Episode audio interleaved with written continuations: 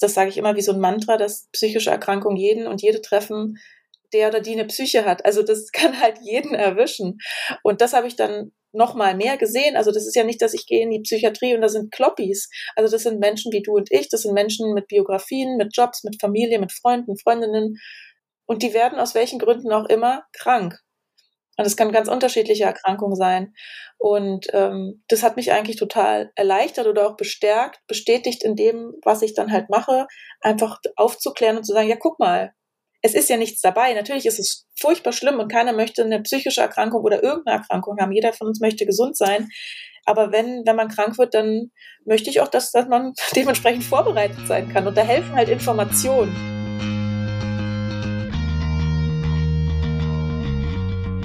Hallo und herzlich willkommen zur 83. Folge von Kulturgut. Das hier ist der Podcast von Dussmann das Kulturkaufhaus und mein Name ist Lele Lukas. Bei Kulturgut gibt es Interviews mit AutorInnen, MusikerInnen oder anderen Kulturschaffenden und dazu empfehlen meine KollegInnen oder ich passende Titel. Heute gibt es ein Interview mit Sonja Koppitz. Vielleicht habt ihr sie schon mal bei Radio 1 gehört oder in einem ihrer zahlreichen Podcasts. Oder ihr habt schon längst ihr Buch Spinnst du gelesen. Das ist letztes Jahr bei Rowold erschienen. Weder noch? Ja, dann seid ihr hier genau richtig. Ich habe mit Sonja Koppitz über psychische Gesundheit, Depressionen im Spezifischen, das Schreiben von Büchern und so einiges anderes gesprochen. Faire Warnung an dieser Stelle, es geht um Depressionen und das auch halbwegs detailliert. Wenn das gerade nichts für euch ist, dann ist das natürlich vollkommen okay und ihr könnt wann anders wiederkommen. Nach dem Interview gibt es zwei Empfehlungen von Kolleginnen aus dem Kulturkaufhaus. Bis später.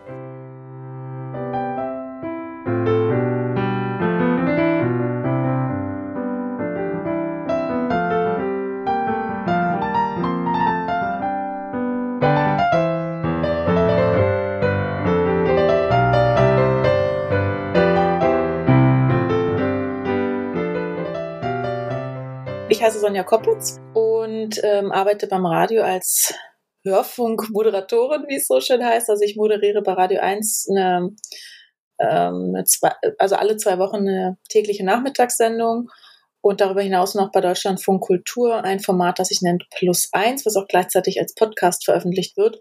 Und neben diesen ganzen Radio-Jobs und diesem ganzen Gedöns ähm, mache ich auch noch eigene Podcasts vor allem zum Thema mentale Gesundheit. Ähm, da habe ich schon mehrere Formate veröffentlicht und das, manche sind fortlaufend, manche sind abgeschlossen und darüber hinaus habe ich jetzt eben zuletzt auch ein Buch über psychische Erkrankungen geschrieben. Wie bist du dazu gekommen, dieses Buch zu schreiben?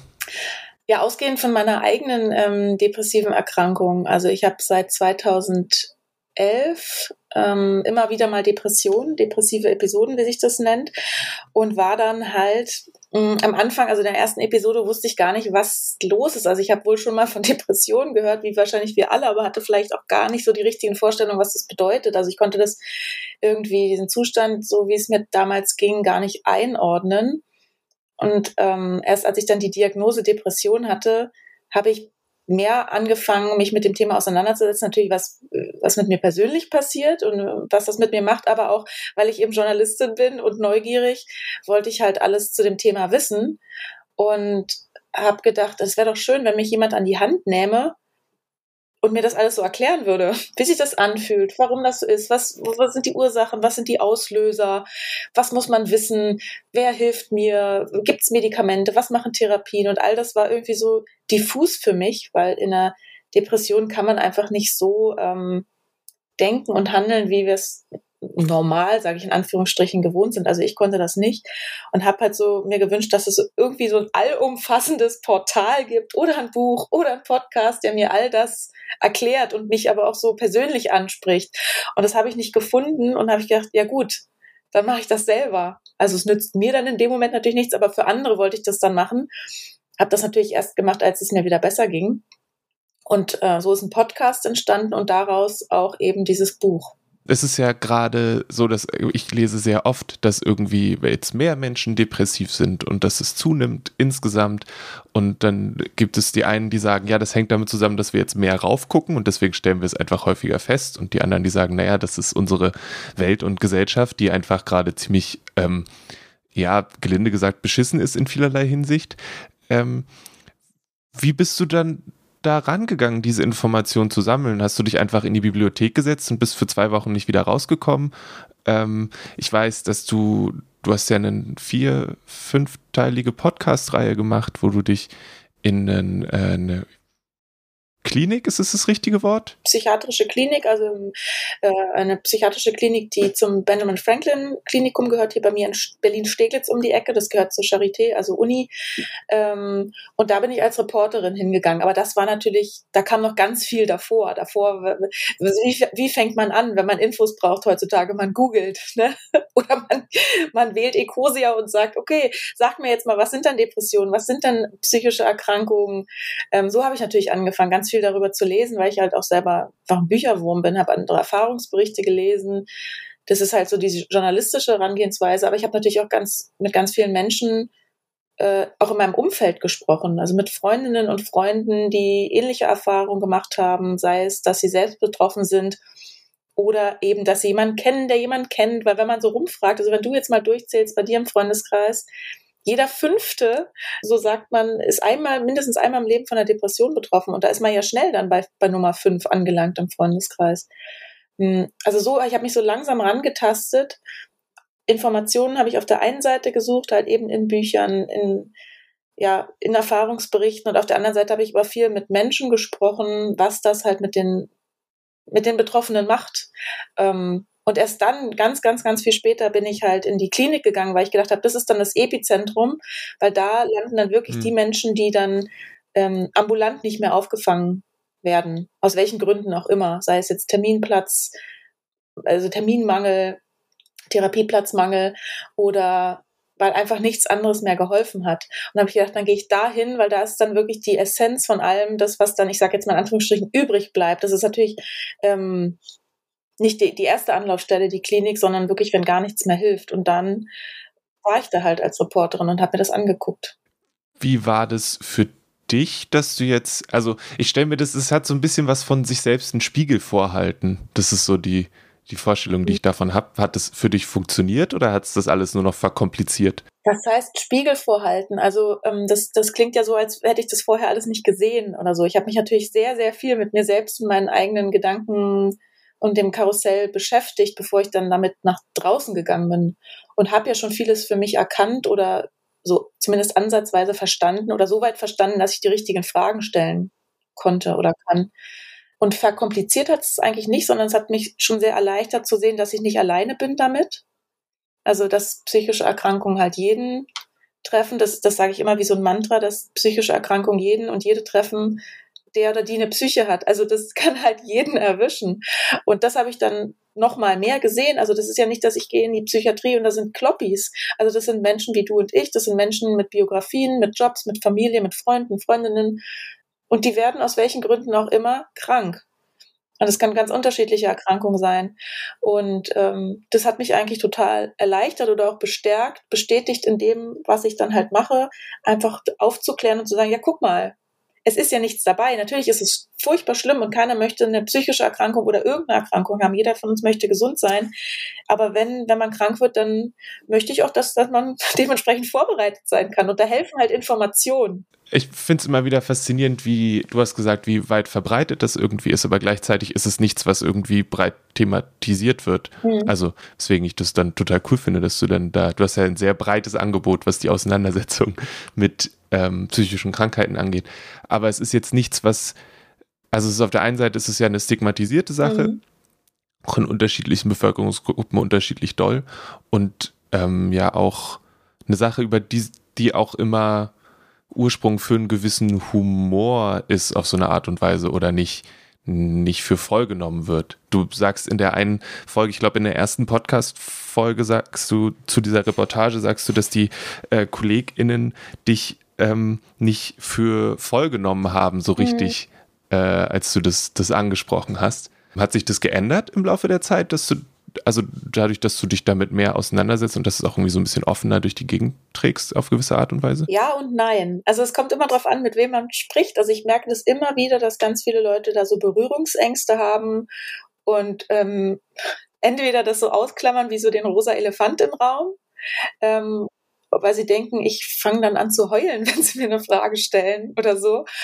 Oder manche Personen, also man fragt ja so schon floskelmäßig einfach so, na, wie geht's dir? Und dass manche diese Frage ausklammern oder diese Frage so stellen und denken, oh Gott, jetzt erzählt sie mir gleich, wie, wie fertig sie ist oder so. Also, so ist es ja nicht. Also, ne, ich habe ja auch gesunde Phasen und auch wenn es mir schlecht geht, ich, ich muss ja nicht jeden damit überladen. Also ich weiß ja schon, wem ich was erzählen kann. Und wer so eine Frage ernst meint oder das nur als Floskel sagt, mm, ich finde es einfach wichtig, da so im Dialog zu sein und das nicht irgendwie auszuklammern. Also ich habe ich habe wirklich auch negative Erfahrungen gemacht, ähm, auch bei KollegInnen, die, wo dann so gesagt wurde, ja, wenn es so in, im, um den Arbeitskontext geht, du kannst ja eigentlich froh sein, dass du hier noch arbeiten kannst mit deiner Erkrankung. Und da habe ich gedacht, ja, wie, wie ist denn das gemeint? Also wir haben ja, wir haben ja in unserem Gebäude auch einen Rollstuhl. Wenn ich jetzt im, äh, in, in, wir haben in unserem Gebäude auch einen Fahrstuhl. Wenn ich jetzt im Rollstuhl sitzen würde, muss ich dann auch dankbar sein, dass dieser Fahrstuhl da ist. Ja, natürlich bin ich dankbar. Aber ähm, seid ihr nicht auch dankbar, dass ich hier arbeite? Also das ist ja ein Geben und Nehmen. Und ich finde es so wichtig, dass man da einfach so im Gespräch bleibt. Aber ich merke halt immer wieder, dass ähm, Leute so Berührungsängste haben. Und ich weiß immer noch nicht, wo die herkommen, ob das einfach Unwissenheit ist oder ob das eine Angst ist, oh, mich kann es ja auch erwischen. Oder ob es einfach so ein Unvermögen ist, da die richtigen Worte zu finden, wie wenn jemand gestorben ist. Ich meine, dann sagen wir auch floskelhaft herzliches Beileid, aber was heißt denn das? Man will ja so viel mehr ausdrücken und man kann es nicht ausdrücken. Und äh, bei psychischen Erkrankungen ist es halt so, die sind halt nicht greifbar, die kannst nicht sehen, du kannst sie nicht messen. Und wie soll man das denn in Worte fassen? Verstehe ich voll. Aber ich finde dann echt wichtig, wenn jemand da irgendwie Angst hat, drüber zu oder das einfach zu artikulieren, du, ich weiß jetzt gar nicht, wie ich mit dir umgehen soll. Wie ist es? Ich habe mal von einem, von einem Comedian gehört, der einen, einen Special über Depressionen gemacht hat und danach ganz viele Leute zu ihm gekommen sind und ihm ihre eigenen mhm. Geschichten erzählt haben. Und er irgendwann sagen musste, halt, stopp, ich, also ich habe dieses Special nicht ohne Grund gemacht und ich kann nicht noch mehr Geschichten in mich aufnehmen, die alle unter Umständen ziemlich düster mhm. sind. Passiert dir das auch, dass Menschen dir, also sich jetzt auch bei dir mitteilen? Ja, total. Natürlich ähm, vor allem über Social Media, Instagram oder so. Ähm, da kriege ich schon oft Nachrichten, die aber eher so, die sind halt sehr wertschätzend ähm, gegenüber dem, was ich halt mache, was ich mitteile, was ich für Informationen vermittle, wo ich versuche irgendwie so in Dialog zu kommen mit Experten, Expertinnen, Betroffenen. Mm, und die sich dann, die mit, also ganz oft wird mir geschrieben, oh, das, das hilft mir total, mir das anzuhören, ähm, weil ich erkenne mich da wieder oder das wusste ich noch gar nicht. Das ist ja eine interessante Studie. Von dem Medikament wusste ich noch gar nichts. Von dieser Therapieform habe ich noch nie was gehört. So und dann natürlich sich auch mitteilen, die dann schreiben, bei mir fing es dann und dann an, als mein Kind zur Welt kam und ich bin nicht mehr klargekommen oder so. Ähm, ich kann damit aber umgehen. Also ich, ich sage dann auch immer, vielen Dank für deine Offenheit. Und ich finde es wirklich auch schön, weil das ist ja was Verbindendes. Ne? Also wenn du merkst, das sind Menschen da draußen, die, die ich ja nicht kenne und nicht sehe, denen es aber ähnlich geht und die ich irgendwie durch meine Arbeit berühren kann. Und im gleichen Moment sage ich auch oder weiß ich auch, ich bin da jetzt keine Therapeutin. Ne? Also ich höre mir das an, ich kann mich da aber auch abgrenzen. Also ich, ich, ich ziehe mir das nicht an. Ne? Also jeder hat da seinen, hm. seinen eigenen Leidensdruck und ähm, aus der Ferne kann ich natürlich nicht helfen. Ne? Ich bin keine Behandlerin, aber ich, ich höre mir das an und antworte dann auch so, so gut und so schnell es geht auf alles, ähm, weil ich das einfach wahnsinnig wichtig finde, da mit allen in, in Dialog zu sein, auszutauschen. Wie war das dann, ein Buch darüber zu schreiben? Also ich weiß, du hast am Anfang gesagt, dass du ja ganz viel Audiomedien machst und ich weiß aus eigener Erfahrung, dass fürs Ohr schreiben eine ganz andere Sache ist als äh, fürs, fürs Lesen schreiben oder andersrum, wie auch immer, ist immer ein bisschen schwierig. Ähm, musstest du da, hast du vorher schon Bücher geschrieben? Wie, wie war das? Also wie ist es auch entstanden, dass daraus ein Buch geworden ist? Also ich habe schon vorher viel geschrieben. Es hat mir auch immer schon Spaß gemacht. Also ich, mir fallen Formulierungen einfach leicht oder das Erzählen. Und ich finde auch gar nicht so ein großer Unterschied. Ja klar, zwischen dem Schreiben fürs Hören. Es ist schon anders, aber ähm, man kann ja, letzten Endes kann man ja schreiben, wie man will. schön, dass am Ende jemand äh, liest und auch versteht, wenn irgendwas ankommt, so, ne? Aber anscheinend habe ich mich da jetzt nicht so doof angestellt. Das ist mir auch ziemlich leicht gefallen. Also ich bin, ich gehe da sehr pragmatisch ran. Ich habe das halt gesehen, wie, das ist jetzt mein nächstes Projekt. Ich habe ja diese ganzen Informationen, ich habe meine ganzen Erfahrungen und diese ganzen Gespräche. Ich gieße das jetzt noch in Schriftform ich habe mich, ich habe es wirklich auf jeden Job gesehen. Ich bin morgens aufgestanden, habe mich am Computer gesetzt und geschrieben. Ich habe von vielen anderen gehört, dass es mal nicht so oft, nicht so leicht klappt. Also ich hatte natürlich auch Tage, wo ich so dieses, dieses weiße Word-Dokument hatte und der Cursor hat die ganze Zeit so geblinkt und ich so, oh, ja, aber das ist ja in jedem anderen Job auch so. Also man, ne, man steht jetzt nicht immer montags auf und sagt, ja geil, ich gehe jetzt ins Büro. Und so hatte ich gute und schlechte Schreibtage, aber ähm, es hat mir einfach sehr viel Spaß gemacht, weil ich irgendwie das Gefühl hatte, es muss jetzt nochmal raus, nochmal in Schriftform.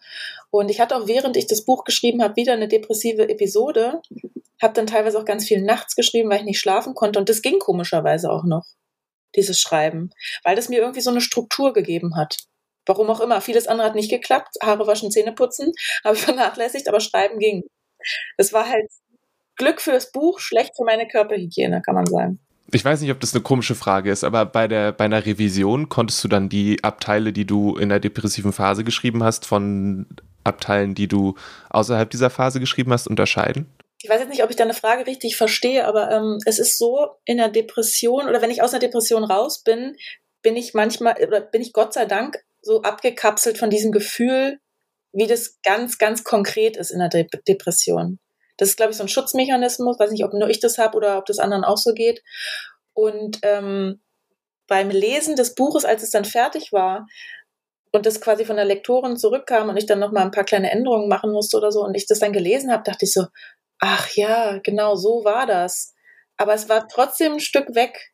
Also als wäre es eine andere Bubble, die ich schon, in der ich schon mal drin war, aber ich Gott sei Dank in dem Moment dann nicht mehr so drin steckte. Also das ist so ein bisschen, ein ambivalentes Gefühl, was man dann so hat. Ähm, und äh, ich hatte auch teilweise beim Wiederlesen des Buchs gedacht, ach, Donnerwetter, das habe ich geschrieben. Wow.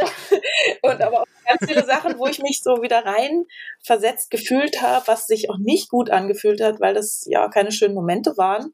Aber in dem Moment war das halt richtig und wichtig. Und ja, es war für mich ganz interessant, ähm, weil du vorhin auch gefragt hast mit diesem Spiegel vorhalten.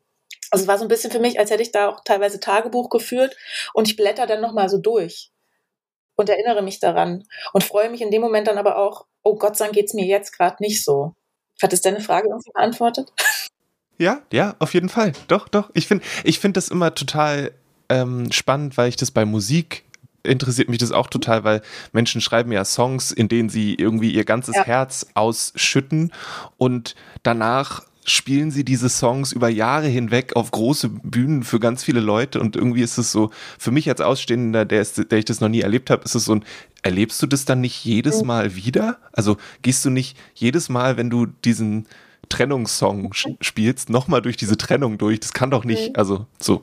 Es hat viel mit Perspektiven zu tun. Also das, das habe ich ja für mich auch gelernt. Das ist ja immer wichtig, wenn man auch mal wieder so ein Stück zurücktreten kann, auch ein Stück zurück von sich selbst und mal sich wie, wie sich selbst von außen betrachtet und die Gedanken, die man damals hatte und sagt, aha, okay, in dem Moment bin ich dann unbeteiligter Beobachter von meinem kranken Selbst, was ich dann vielleicht ein halbes Jahr vorher hatte und kann das schon trennen und sehe, ah, jetzt geht's mir aber so und so das ist ja, das hat ja auch gar nichts mit psychischen Erkrankungen zu tun. Ist ja oft wichtig, mal so ein Stück zurückzutreten und zu gucken, was passiert denn hier eigentlich oder was ist denn da passiert und wie geht's mir jetzt? Ist ja das hat mit Achtsamkeit zu tun. Ist ja total hip, aber ist, äh, ist wichtig und es stimmt auch, finde ich. Also ich habe für mich erfahren, dass es immer wieder wichtig ist, auch zu gucken, wie war das damals? Das kann ja auch wiederkommen. Das kann, ich kann, kann mich ja jederzeit wieder erwischen. Ähm, und wie, wie geht's mir jetzt? Und es ist auch wichtig, bei Depressionen immer wieder sich selbst zu beobachten und da in sich reinzuhören. Ähm, weil das halt auch oft so ein schleichender Übergang ist. Wenn auf einmal ist man dann wieder drin in diesem Strudel und wenn man nicht zwischendurch mal innehält und guckt, wie geht's mir eigentlich gerade, dann verpasst man was und schlittert da wieder so rein. Aber das Buch dreht sich jetzt nicht nur um Depressionen, nee, oder? Genau, also ich, mir war wichtig halt zu gucken, ähm, was sind denn psychische Erkrankungen überhaupt? Weil das ist so ein Überbegriff, den man nicht greifen kann. Ich habe ja schon gesagt, Depression kann man nicht greifen und dann gibt es da so viel mehr, was eigentlich alles irgendwie in einen Topf, in diesen Topf psychische Erkrankungen reingeschmissen wird. Und wir haben es alle schon mal gehört. ADHS, was ist denn das eigentlich? Oder Schizophrenie, bipolare ähm, Störung. Man, man schmeißt so oft mit so ähm, Begriffen um sich und sagt, hier, das ist doch eine Borderlinerin. Und es wird immer so wie selbstverständlich gesagt und keiner weiß eigentlich, was dahinter ist. Und es fängt ja schon einfach an damit mit dem Begriff, was ist denn Psyche überhaupt? Da, so fange ich an meinem Buch auch an, weil ich versuche, mich diesem Phänomen Psyche zu nähern und wo, wo ist die überhaupt? Ich meine, haben sich schon äh, tausende Philosophen Jahrtausende lang den Kopf zerbrochen, keiner hat eine Lösung dafür. Wie hängt irgendwie Geist, Seele mit dem Körper zusammen? Ne? Also diese psychosomatische Wechselwirkung, warum kann mein Körper krank sein, wenn, wenn, wenn ich vielleicht eine psychische Erkrankung habe? Warum habe ich dann Rückenschmerzen oder umgekehrt? Damit wollte ich mich halt auseinandersetzen und dann eben auch gleichzeitig gucken, aha, wenn diese Erkrankung irgendwie alle was mit dieser Psyche zu tun haben, was eint die denn? Was eint uns dann? Was, was eint mich mit einer äh, Schizophrenie-Patientin oder was, was, wo sind die Unterschiede? Und ich hab, bin dann zu dem Schluss gekommen, irgendwie durch ganz viele Gespräche, dass es so bei psychischen Erkrankungen wirklich so ist, das, was die alle gemeinsam haben, ist, dass die uns im, im Denken, Fühlen und Handeln, also in dem, was den Menschen eigentlich ausmacht, behindern. Also man funktioniert oder ich funktioniere dann nicht wie ein Mensch. Und dann ist es egal, liegt es jetzt an der Depression oder ähm, habe ich eine Schizophrenie, habe ich ADHS, habe ich eine Suchterkrankung oder Abhängigkeitserkrankung. Man funktioniert einfach nicht mehr so wie gewohnt. Und ich finde, das sind wirklich diese zentralen Dinge, also Denken, Fühlen und Handeln, finde ich, das, das ist das, was ich, mich als Mensch ausmacht. Und das funktioniert dann halt eben nicht mehr.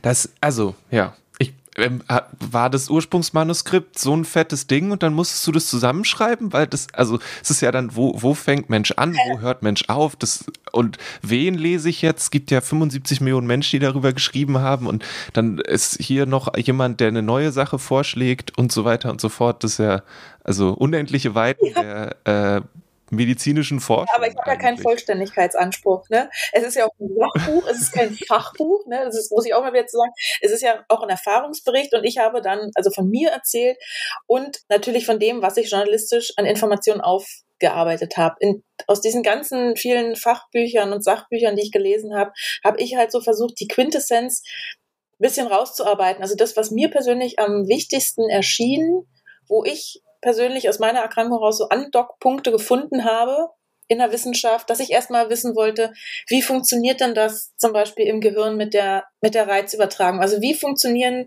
Nerven? Wie funktioniert das Gehirn? Wie kommt dann eine Information von der einen Nervenzelle zur anderen? Und man hat das schon mal gehört, ja klar, da sind irgendwie elektrische Impulse, wow. Dann sind da chemische Substanzen, die von einer Zelle, von einer Synapse zur nächsten springen. Das klingt ja komisch. Äh, keiner kann das so, weiß das so genau, es, es sei denn, du bist Neurobiologe, ne? Bin ich nicht. Und dann habe ich mich da erstmal reingefuchst, weil ich irgendwie wusste, ja, irgendwas ist mit dem, mit dem, mit dem, also da ist eine neurobiologische Grundlage, irgendwas ist mit diesen Transmittern, diesen Botenstoffen aus dem Gleichgewicht. Man weiß zwar nicht, ist man deswegen kriegt man deswegen eine Depression oder hat man eine Depression und daraufhin verändert sich der Stoffwechsel? Das weiß man alles noch gar nicht. Das Gehirn ist eine wahnsinnige Blackbox ich sag mal, wenn du mit einem Kardiologen sprichst, der sagt dir, nee, nee, das Herz ist das komplizierteste Organ, de, was der Mensch hat. Die Neurologen sagen, nee, nee, nee, das ist das Gehirn. Wir wissen überhaupt vielleicht so einen Bruchteil von dem, wie das funktioniert. Und deswegen wissen wir auch überhaupt noch nicht, ist eine Depression eine Erkrankung oder sind es in 20 Jahren vielleicht 20 Erkrankungen, die wir auseinander dividieren können? Weil jede Episode fühlt sich bei jedem Menschen anders an. Und vielleicht sind das ganz unterschiedliche Zustände. Und das ist halt auch noch so wahnsinniges Rätsel. Deswegen habe ich mich halt auch da diesem Gehirn als Organ genähert zum Beispiel. Oder ein Kapitel über Medikamente gemacht, geschrieben, weil ich aus eigener Erfahrung weiß, ich habe Glück mit meinem Medikament, das wirkt, weiß von anderen Patienten, die gehen mit einem Medikament in die Klinik, kommen mit fünf raus. Das kann ja nicht sein. Oder du setzt die ab, du schleißt das Medikament aus und schwupps hast du einen Rückfall. Das ist ja nicht Sinn der Sache. Woran liegt denn das? So habe ich mich halt diesem Sachteil in dem Buch genähert, äh, weil ich dachte, das sind so Informationen oder Fragen, die ich natürlich nicht beantworten können, kann, die aber sonst bisher anscheinend auch noch keiner zu 100 Prozent beantworten kann. Aber ich finde es wichtig, die Fragen zu stellen und einfach diese offenen Gebiete da einfach mal aufzuschreiben. Ja, ich, ja, ich, ich finde es eine total faszinierende Sache, weil es irgendwie insgesamt, das hatten wir am Anfang auch schon, so eine Sache ist von, jeder hat schon mal davon gehört, mhm. aber da hängt so viel dran, was so unklar ist, auch an Medikamenten zum Beispiel, so dieses, wie du nimmst jetzt Pillen, mhm. kannst du nicht, das, du bist doch, also das wird doch wohl sonst so mhm. gehen oder so, wie auch immer. Ähm, und da hängt ja unglaublich viel äh, Stigma dann ja, auch dran. Ja. Und das ist dann cool. Die nächste Frage stelle ich, weil ich äh, sehr gerne ein, äh, immer einen Podcast gehört habe, der heißt ähm, The Hilarious World of Depression. Mhm. Und den fand ich sehr, sehr großartig. Und der fragt immer, ob Depression lustig ist. Und ich wollte einfach mal diese Frage selbst in einem Podcast stellen. Deswegen frage ich sie dich jetzt. Ich finde Depression schon lustig. Also jetzt bin ich jetzt, spreche ich gerade zu dir als jemand, der symptomfrei ist zurzeit. Ähm, aber selbst auch in der Depression, ja, es ist schon lustig, weil ich beschreibe auch so eine, eine Szene im, in dem Buch. Ähm, ich habe ganz oft Entscheidungsschwierigkeiten, wenn ich in einer Depression bin. Ich kann einfachste Entscheidungen nicht treffen. Das hat auch was mit dem zu tun, was im Gehirn passiert. Ähm, und es ist, ist, jetzt nicht eine Entscheidung, oh, nehme ich diesen oder jeden Job an. Es sind keine weltbewegenden Entscheidungen wie, oh weia, ich bin schwanger, muss ich es abtreiben? Oder also ne, ich übertreibe jetzt bewusst.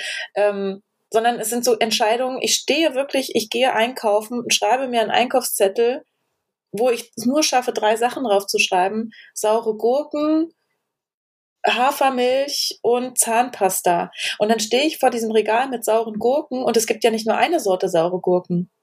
Es gibt ja 10, 20 verschiedene Macharten von sauren Gurken und ich stehe vor diesem Regal und weiß nicht, was ich nehmen soll, aber es steht doch auf meinem Zettel. Und dann gehe ich nach Hause und habe äh, im besten Falle habe ich saure Gurken gekauft. Manchmal bin ich nach Hause gegangen, habe nichts gekauft, weil ich mich nicht entscheiden konnte. Und das ist ja total, das ist ja total witzig, weil es einfach so bekloppt ist. Man denkt ja dann, das ist ja, kauf halt deine verdammten Gurken, aber es funktioniert nicht und das ist schon witzig. Oder ich habe auch so ähm, mit einer Freundin von mir, die, die ich auch ähm, über die Recherche in der Klinik kennengelernt habe und wir sind jetzt mittlerweile sehr, sehr eng befreundet, auch Abende verbracht, wo es ihr sehr, sehr schlecht ging und mir einigermaßen. Und dann sind so Dialoge entstanden, wie sie lag wirklich ganz depressiv auf meiner Couch, war wirklich so in so einer Kapsel, in so einer Käseglocke gefangen, konnte sich auch kaum bewegen und hat so gesagt, kannst du mir mal bitte meinen Tee rübergeben? und hat sich halt nicht bewegt. Der Tee stand halt nur 20 Zentimeter neben mir. Und dann habe ich zu ihr gesagt, du, äh, du hast nur Depression, du bist nicht querschnittsgelähmt, weißt du? Und da, ich meine, das darf man natürlich nur machen, so ein Spruch, wenn man selber betroffen ist oder wenn man weiß, wie sich das anfühlt. Aber es, ist, es, es kann schon auch komisch sein. Aber im Grunde ist es, es ist eine Tragik. Es ist eine Dramödie. Hilft es, dass es auch komisch ist? Ja. Oder sein kann? Ja. Also Humor ist für, hilft mir total. Also ich glaube, weil ich einfach sehr ein humorvoller Mensch bin, bilde ich mir zumindest ein. Und mir hilft es dann auch wirklich, ähm, weil manchmal schüttelt einen das so raus. Ich sa saß auch schon mal in einer Therapiesitzung, da hat irgendwie, ich weiß gar nicht mehr, was der Therapeut zu mir gesagt hat, hat irgendeinen doofen Spruch gemacht und ich hab, war aber voll am Flennen zu dem Zeitpunkt, hat irgendein ich komme nicht mehr drauf, was er gesagt hat. Aber das war so absurd, dass er es zu mir gesagt hat oder dass er sich das auch getraut hat, dass ich einfach lachen musste. Und nur durch dieses Lachen bist du aus deinem negativen Gedankenkarussell mal so kurz, das macht mal so, schüttelt mal so kurz und du kommst da raus. Funktioniert natürlich nicht immer. Aber wenn es funktioniert, dann finde ich es total super, auch wenn sich das jemand traut, mal einen, einen Spruch zu machen, so. Ja, es ist, ja, es kommt mir immer wie ein, ein dünnes Eis vor in der, also als Person, die selbst. Das ist wie wenn jemand eben zu mir sagt, du kannst doch glücklich sein, dass du hier arbeiten darfst. Kann voll nach hinten losgehen, so, ne? Äh, wenn das jetzt hier rauskommt und hörbar ist, dann ist es wahrscheinlich Januar. Dein Buch ist im Dezember rausgekommen. Natürlich abseits davon, dass Menschen sich äh, dieses Buch sehr gerne durchlesen sollen und kaufen sollen und oder ausleihen sollen, wie auch immer, wenn sie sich für das Thema interessieren. Gab es Sachen, die du noch als periphere Sachen dazu empfehlen würdest, wenn du sagst, okay, das, das ist die Musik, die ich dabei gehört habe oder dieses Buch hat mich besonders beeinflusst, als ich das gemacht habe mhm. oder so. Jetzt mal überlegen. Ich habe so viele Bücher gelesen. Ich kann dir dann jetzt wahrscheinlich die Titel, müsste ich mal kurz ans Bücherregal gehen. Also was mir besonders geholfen hat, waren gar nicht, waren also neben diesen ganzen Informationen, die ich aus Büchern und ähm, Interviews und Podcasts gezogen habe, waren einfach äh, Gespräche mit anderen Menschen. Und wenn es ein ähm, ein ganz, ja, weiß ich, ein blödes einfach Gespräch war, wie war denn dein Wochenende, wie war denn dein Urlaub, immer im Austausch zu bleiben, auch wenn es einem schlecht geht und auch mit anderen, also im Freundeskreis auch wirklich immer offen zu sprechen, wie es einem geht. Und das hat mir eigentlich am allermeisten geholfen das würde ich auch allen anderen empfehlen. Neben Informationen, ja, ja, neben Therapie, neben Medikamenten, einfach da ähm, bei den anderen Menschen zu bleiben, weil das ist ja das, was uns als Menschen ausmacht, dass wir halt soziale Wesen sind. Und gerade in, mit einer psychischen Erkrankung sind wir so erschüttert im Menschsein als soziales Wesen, dass das halt manchmal verschütt geht und dann ja auch darüber viel kaputt geht. Also Beziehungen gehen kaputt, meine Beziehung ist darüber auch kaputt gegangen. Äh, Freundschaften pflegt man nicht mehr, wenn man nicht mehr ans Telefon geht und sich nicht ansprechen lassen kann, warum auch immer. Ähm, und deswegen, das würde ich immer allen empfehlen, irgendwie, wenn es irgendwie geht, mit den anderen Menschen in Kontakt zu bleiben. Weil das am meisten hilft, drüber zu sprechen. Und dann gibt es noch zwei, drei gute Bücher. Zum Beispiel Zum Beispiel deins. okay, ähm, habe ich irgendwas vergessen? Ist dir noch irgendwas wichtig äh, zum Buch, zu den Sachen, die du machst? Irgendwas, was noch äh, gesagt werden soll? Nö, ich glaube, das war alles dabei. Also mir ist einfach wichtig, ich glaube, das ist jetzt in unserem Gespräch auch rausgekommen, dass ich da gegen diese Stigmatisierung ankämpfen will und ich sage bewusst kämpfen, weil das teilweise wirklich noch ein Kampf ist, weil viele denken, ja, wir sind ja so eine gerade wir sind ja so eine offene Gesellschaft und in Berlin sowieso, wenn man in Berlin wohnt, ist ja alles gar kein Problem. Aber dann gibt es auch die ländlichen Gegenden, nicht wahr? Und es gibt auch Leute, die sich damit nicht so viel auseinandersetzen und ähm, aus welchen Gründen auch immer, ob aus Angst oder Ignoranz oder und das ist mir halt sehr, sehr wichtig, immer wieder zu betonen, dass es jeden betreffen kann und wenn es nicht dich selbst betrifft, dann vielleicht dein Freund, deine Freundin, Mutter, Vater, wen auch immer. Und dass es wahnsinnig wichtig ist, da vielleicht ähm, vorher schon mal drauf zu gucken, bevor es zu spät ist. Und deswegen ist es einfach wichtig, ähm, da im Dialog zu bleiben.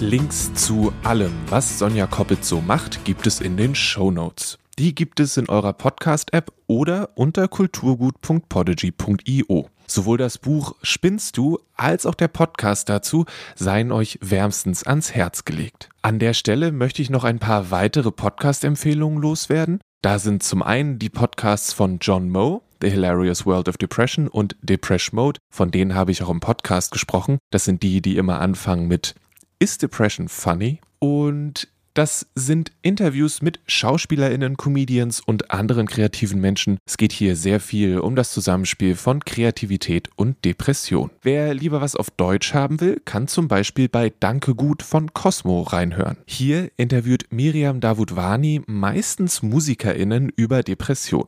Das sind immer wieder sehr, sehr gute Gespräche. Zuletzt hat sie mit einem Menschen von Tokotronic gesprochen. Das war sehr emotional. Ich habe euch ein Gespräch mit einer Psychotherapeutin verlinkt. Das fand ich persönlich sehr, sehr gut. Und dann sind da natürlich zwei Staffeln Spinnst du, die bei Radio 1 erschienen sind und Kopfsalat und hey, noch unglaublich viel mehr wirklich gute Sachen zum Thema. Weiter geht es hier mit einem Stück Musik von dem Comedian, den ich im Interview erwähnt habe, der irgendwann gesagt hat, hey, bitte erzählt mir nicht noch mehr Geschichten ich kann nicht mehr.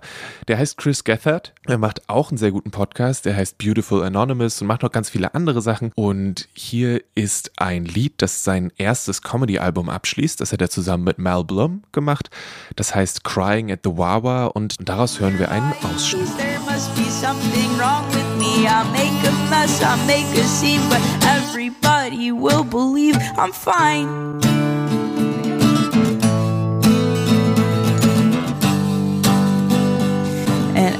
Everybody will believe I'm fine. Why would anyone believe that? You're not fine. If you were, you wouldn't be crying in line at the greater Philadelphia area's finest convenience store. What are people supposed to think you're crying for? Best case scenario, people believe you're crying because the dispenser's out of pumpkin coffee. I mean, think about that. That's the best case scenario, crying over coffee. But there's some real shit going on.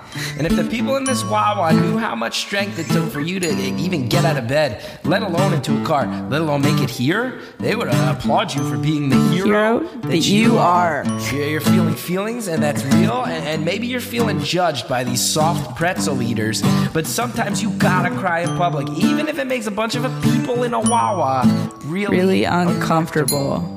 So, to all the girls and all the boys who feel like they're on the island of misfit boys, Cry at home, cry at school. Crying's not just okay. Crying's cool. Life is hard. Nobody knows me. Go to the Wawa, cry to your hoagie, cry to your surfer. You're the Wawa equivalent. Be happy, be sad, just don't be ambivalent. I don't know why I'm sad. I don't know why I'm sad. I don't know why I'm so sad. Why I'm so sad. Why I'm so sad. I don't know why I'm sad. I don't know why I'm sad. I don't know why I'm so sad. Why I'm so sad. Why I'm so sad. I. Die zwei Empfehlungen, die wir gleich hören, liefen schon mal im Podcast. Damals ging es um Bücher, die Leben retten und um Entspannung mit der Flüsterbox. Das waren zwei sehr gute Folgen, wie ich finde, und zwei Empfehlungen, die auch dieses Mal passen. Zuerst ist da Karin mit einem Buch von Lori Gottlieb. Es heißt, vielleicht solltest du mal mit jemandem darüber reden. Vielleicht solltest du mal mit jemandem drüber reden. Das ist jetzt aber ein Sachbuch, oder? Das ist ein Sachbuch, genau. Ja. Also da ich ja hier in einem Haus arbeite, in dem wir fast alle Genres geboten bekommen und ich sehr viel unterwegs bin und auch mal ganz gern in der Psychologieabteilung, äh, habe ich dann Lori Gottlieb entdeckt. Das wollte ich letztes Jahr im Urlaub lesen, nachdem ich es in einer Buchhandlung gesehen habe. Aber wie es so ist manchmal im Leben, dann kommen viele andere Bücher dazwischen. Und äh, dann habe ich nochmal eine Rezension gelesen, um vor allem, dass Irvin Yellum das empfiehlt. Irvin Yellum ist so einer, der begleitet mich schon mein ganzes Leben.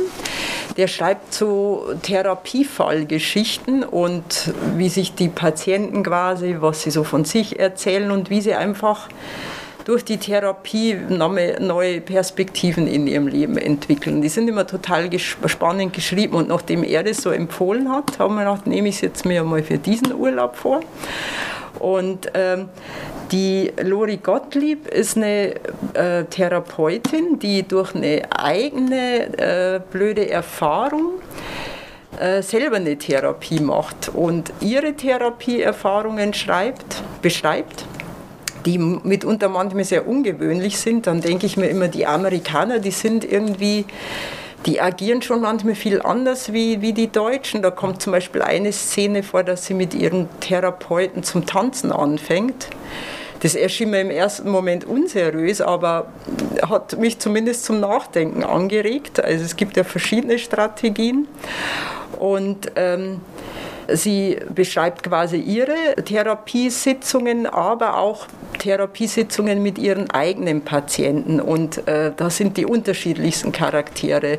Mitunter sehr traurig, also da muss sie fast schon weinen bei einer Patientin, die leider an Krebs verstirbt. Ein schwieriges Thema, die hat sie begleitet. Dann einen Patienten, der sich gar nicht öffnen wollte und äh, sie aber dann doch einen ganz konstruktiven Weg gefunden haben. Und äh, das sind spannende Geschichten. Das liest sie fast wie ein Roman. Ich habe das da so in zwei Tagen habe das einfach durchgelesen und äh, bin wirklich fasziniert von dem Buch. Und ist es sowohl diese Erzählung aus den Sitzungen als auch einen, wie funktioniert das Ganze, warum ist es so historisch und so weiter, oder ist es nur diese Augenzeugenberichte? Das sind nur diese Augenzeugenberichte, genau. Und ob die jetzt authentisch sind, weiß ich nicht. Ich glaube, das ist ja oftmals so fiktiv. Auch Irvin Yellum, der mit seinen äh, Geschichten um die Ecke kommt, der muss sich natürlich immer erstmal das Okay von seiner Pat Patienten einholen. Aber ähm, das sind so reine Fallgeschichten okay. quasi. Genau. Also ähm, geht Mensch nicht aus dem Buch raus mit noch einem, also mit einem zusätzlichen Verständnis von, wie funktioniert Therapie und wo kommt es her und was für verschiedene Sachen gibt, sondern ich kenne danach einfach ganz viele verschiedene Einzelgeschichten, die natürlich mir auch was über das Thema Therapie sagen, aber jetzt nicht so ein Faktenwissen vermitteln. Nee, gar nicht, gar nicht. Es liest sich wirklich wie, wie ein äh, guter Roman und äh, da gibt es einfach viele Gespräche. Also die Patienten, die sind sehr unterschiedlich klar, also klar, das ist sehr traumatisch, eine Krebserkrankung, aber dann gibt es auch äh, Verlustängste, Trennungsängste. Und oftmals gibt es auch Stellen in dem Buch ähm, Angst vor Veränderungen, mit denen man sich ganz gut identifizieren kann. Also das ist so ein guter Wegweiser für einen selber. Das Buch haben wir natürlich auch auf Englisch im Haus. Gleiches gilt für It's Okay to be Not Okay. Das heißt auf Englisch It's Not Okay to Feel Blue and Other Lies und wurde von Scarlett Curtis kuratiert. Vorgestellt hat das damals wie heute Caroline. Genau, und meins habe ich nur ausgesucht, weil das Wasser drauf ist. Cover verkauft Bücher, schätze ich. okay, wollen wir damit anfangen ja. mit dem Wassercover? Genau. Dann, äh, ja, was hast du mitgebracht? Hey, also ich habe It's Okay Not to Be Okay mitgebracht, weil es ein schönes Ozean-Cover hat. Hm. Aber das Himmel Wasser sein. ist oben. Es könnte Himmel das sein. Bisschen, ja, ja. Das könnte falsch rum sein. Ja. Hm. Ähm, ich finde es ein ganz grandios gutes Buch. Es sind ähm, ganz viele berühmte Menschen, die Artikel zur psychischen Gesundheit geschrieben haben. Und ähm, ich finde es ein grandioses Thema, weil es ist immer noch so da redet man nicht drüber, das darf man nicht haben, es ist irgendwie, ja, Depression zu haben ist peinlich und man äh, sagt es nicht oder, oder es ist unangenehm oder an einem ist was falsch oder so. Und äh, es sind alles Menschen, die total erfolgreich sind im Leben, also Emma Thompson ist drin, äh, Mother of the Dragon hier, Emilia Clarke hat einen Beitrag gemacht ähm, und es sind Naomi Campbell, also es sind lauter Models, Schauspielerinnen, Schauspieler, äh, wichtige Persönlichkeiten, die aus ihrem Leben erzählen, erzählen, wie sie strugglen. Ja. Das ist großartig, weil es so, es berührt total, es ist super, super persönlich und sie sprechen einen auch an. Also es gibt dann, Emma Thompson macht es, dass sie einfach eine Liste macht von, was tut man, wenn man voll im Loch hockt und nicht mehr weiß, wie man rauskommt. Und es ist cool zu lesen. Sie macht sich einen Tee, sie steht dann auf und geht in die Sonne und so und das kann man abarbeiten. Und das gleiche gibt es von einer anderen Schauspielerin, äh, die macht das für Angehörige. Was kannst du tun? Wie kannst du es formulieren? Wie hast du es früher gesagt? Wie kannst du es formulieren, dass es nicht äh, noch tiefer in die Kerbe geht? Ist es was, was man was Mensch am Stück liest oder äh, so mal so hier was raus und dann da was raus und dann wieder zurück, wenn es quasi notwendig ist? also ich glaube, man kann es als äh, Gebrauchsanweisungen benutzen, also so auch als Kompendium, um immer wieder mal was nachzulesen. Es ist harter Tobak, also es sind krasse Stories, sind krasse Sachen und ähm, manchmal muss man das so in die Ecke und sagt, oh, jetzt kann ich nicht mehr. Ich habe tatsächlich mich jetzt voll gefesselt. Ich muss das so durchlesen. Und das ist schön, weil so ganz viele unterschiedliche Texte äh, sind keine Menschen, die schreiben. Die meisten schreiben nicht beruflich, sondern machen was anderes. Und ähm, das ist schön, weil das sind so, ja, es ist eher wie ein Gespräch. Es gibt auch einen E-Mail-Austausch mal und ähm, ja, es ist irgendwie eher, eher bunt gemixtes Textsammelsurium. okay, cool. Also ich finde tatsächlich, bitte Carlsen Verlag legt es überall umsonst hin, dass jeder es finden kann mhm. und, äh, und mitnehmen und lesen. Denn also ich finde vor allem die Menschen, die sich noch nicht damit beschäftigen, dass psychische Gesundheit wichtig ist oder uns beeinflusst im Alltag, vor allem die Menschen, die denken, oh, das Leben ist so schwer und ich weiß gar nicht warum und warum habe ich so viel schwerer als andere und eigentlich habe ich es doch gut, die sollten das finden, weil sie wissen nicht, dass es das gibt. und äh, es könnte an den unmöglichsten Stellen bitte ausliegen. I would do anything to get you out your room.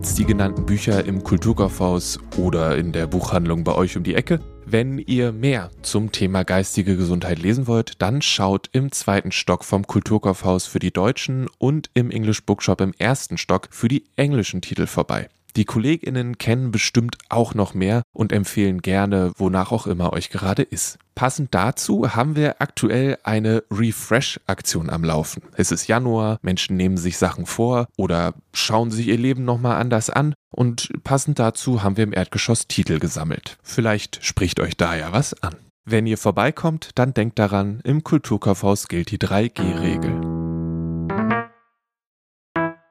Links zu allen genannten Titeln und anderen guten Podcasts sowie der Musik, die ihr zwischendurch gehört habt, gibt es in den Show Notes und unter kulturgut.podigy.io. Großen Dank an dieser Stelle an Sonja Koppitz für das Interview und an Caroline und Karin für die Empfehlung. Wenn euch der Podcast gefallen hat, dann bewertet ihn gerne mit 5 Sternen bei Apple Podcasts oder bei Spotify.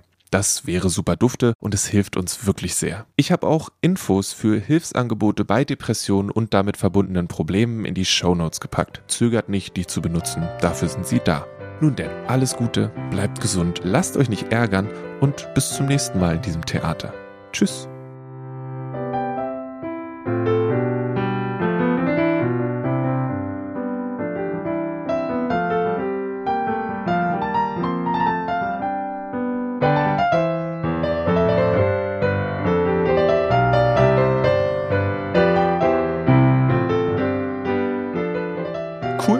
Also ja, du, du weißt, was ich meine. Ich finde immer, ich weiß nicht, wie du das, wie, wie machst du das, wenn Leute dir so gute Sachen gesagt haben? Was ist eine gute Reaktion als Interviewer? ist einfach dann so sitzen, so, mm, ja. Die beste Reaktion mm. ist immer die, die natürlich ist. Die, die aus der ja, ich, rauskommt. Ich, ich merke so in dem Moment immer, wenn ich dann cool sage, ist so, ja, war das so wirklich cool, was gerade gesagt wurde? Ich weiß es nicht genau. weiß ich nicht. Ja.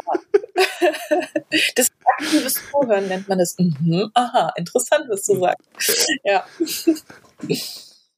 Und Lachen, und Lachen ist auch immer gut, finde ich. Ja, ja, das geht halt aber auch Nein. nicht immer. Du hast Depression. ja, genau. Wobei das vielleicht die, ich weiß nicht, ob das die bessere Reaktion ist, als still wegzugehen. Das ist dann noch so, ja. es ist, ähm, ja. Oder, oder, aha, erzähl mir, wie es dir da, also dir damit geht. Ja, doch. Also äh, ich finde, aha ist immer eine gute Reaktion. Aha ist erstmal wertfrei. Aha sagt dir doch als Gegenüber erstmal, ah ja, es ist was bei ihr angekommen. Vielleicht rattert es jetzt noch ein bisschen. Äh, man lässt es mal, das Gesagte oder das Gehörte mal kurz äh, ruhen und macht dann eine Reaktion. Also aha ist immer perfekt. Auch wenn jemand sagt, ich habe eine Depression. Aha. Und dann 21, 22, 23. Was heißt denn das? Wie geht's dir denn damit? Schon bis zum Gespräch. Ah, okay. ich, wollte, ich wollte nicht schon wieder cool sagen. Neben cool ist auch krass immer gut, finde ich. Kulturgut wird von Lele Lukas moderiert und produziert. Das Logo ist von Rahel Süßkind und das Kulturgut-Thema hat Paul Hankinson komponiert.